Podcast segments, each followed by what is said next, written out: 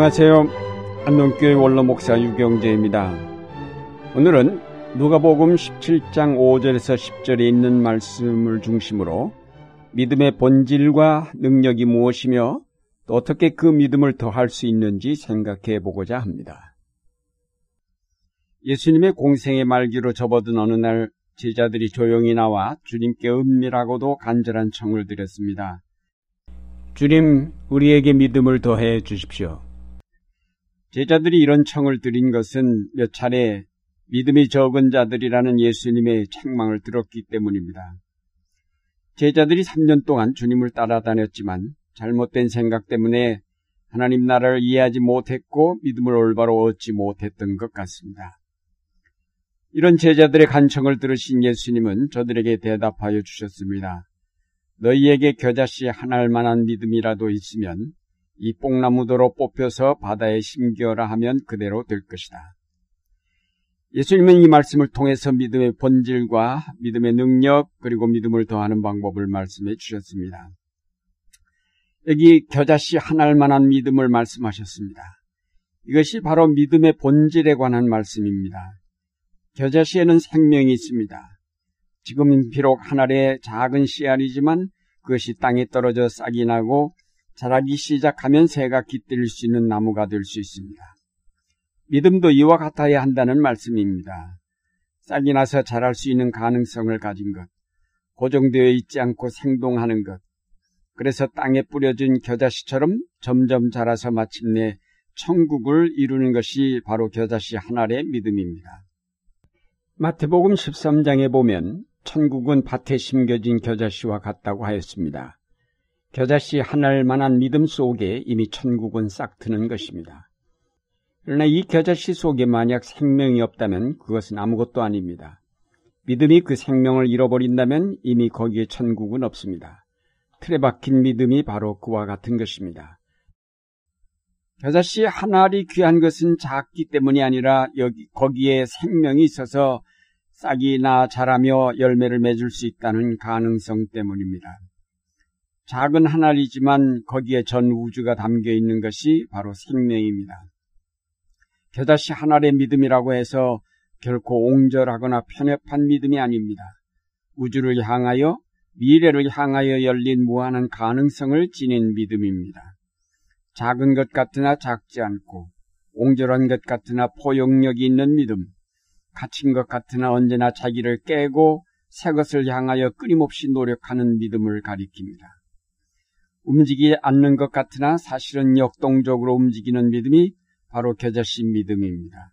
날마다 자라는 믿음, 어제에 매이지 않고 내일을 향해 자기를 항상 변화시켜가는 믿음, 하나님을 영화롭게 하며 많은 사람들에게 기쁨을 주는 포용력을 가진 믿음이 바로 우리가 더 얻고자 하는 믿음의 본질입니다.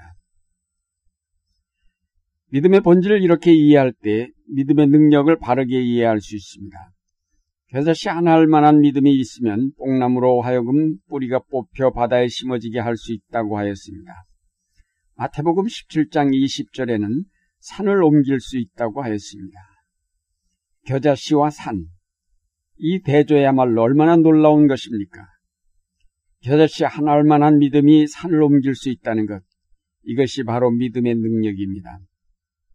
겨자씨 하나 할 만한 믿음 속에 천국이 깃들여 있다면 산을 옮긴다는 것은 어찌 보면 당연한 일입니다. 다만 미래의 천국은 감추어져 있고 보이는 것은 아주 형편없이 작은 겉모양이기에 사람들은 그 믿음이 산을 옮긴다는 기적을 믿지 않습니다.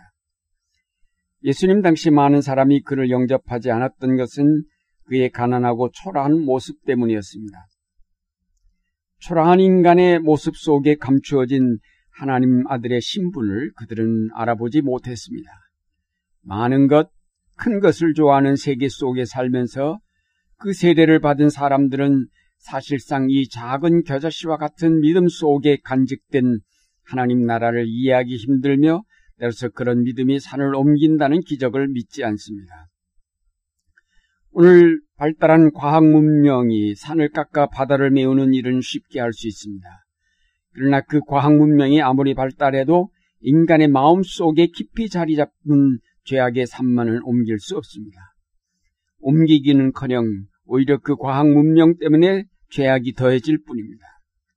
바로 우리 속에 솟은 높은 죄악의 산 때문에 원만한 인간 관계는 깨어지고 싸움과 온갖 비극이 일어납니다. 바로 이 죄악 때문에 죽음이 우리를 지배하게 되었고 사람들은 이 죽음 앞에서 절망합니다.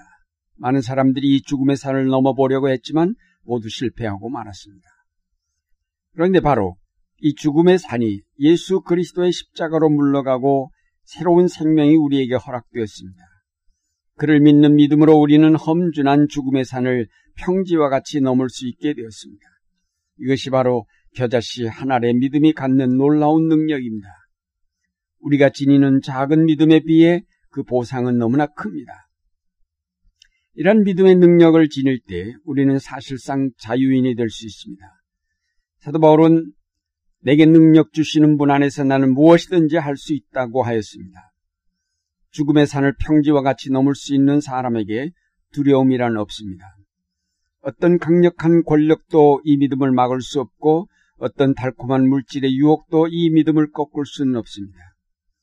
우리가 가진 믿음은 겉보기에 비록 작고 연약하게 보이지만 그 속에 간직된 능력은 바로 하나님께로부터 온 것이기에 우리는 새로운 생명의 역사를 이루어갈 수 있습니다.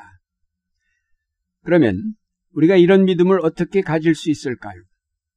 예수님은 한 비유를 말씀해 주심으로 어떻게 믿음을 더할 수 있는지 가르쳐 주셨습니다. 어떤 주인에게 한 종이 있었는데 그가 하루 종일 밭에 나가 뙤약볕 아래서 일을 하고 저녁에 돌아와서는 주인의 밥상 시중을 들었다고 해서 주인이 그에게 감사하겠느냐는 것입니다. 그러면서 결론적인 말씀을 주셨습니다. 이와 같이 너희도 명령받은 것을 다 행한 후에 이르기를 우리는 무익한 종이라 우리의 하여야 할 일을 한 것뿐이라 할지니라. 무조건의 순종은 믿음으로 가는 지름길입니다. 믿음의 조상 아브라함의 역사는 하란을 떠나라는 하나님의 부르심에 무조건 순종한 데서부터 시작되었습니다. 열두 제자들의 믿음도 나를 따르라는 예수님의 부르심의 모든 것을 버리고 무조건 순종하고 조춤에서 시작되었습니다. 이 순종에는 뭐뭐 때문에라는 이유나 조건이 있을 수 없습니다.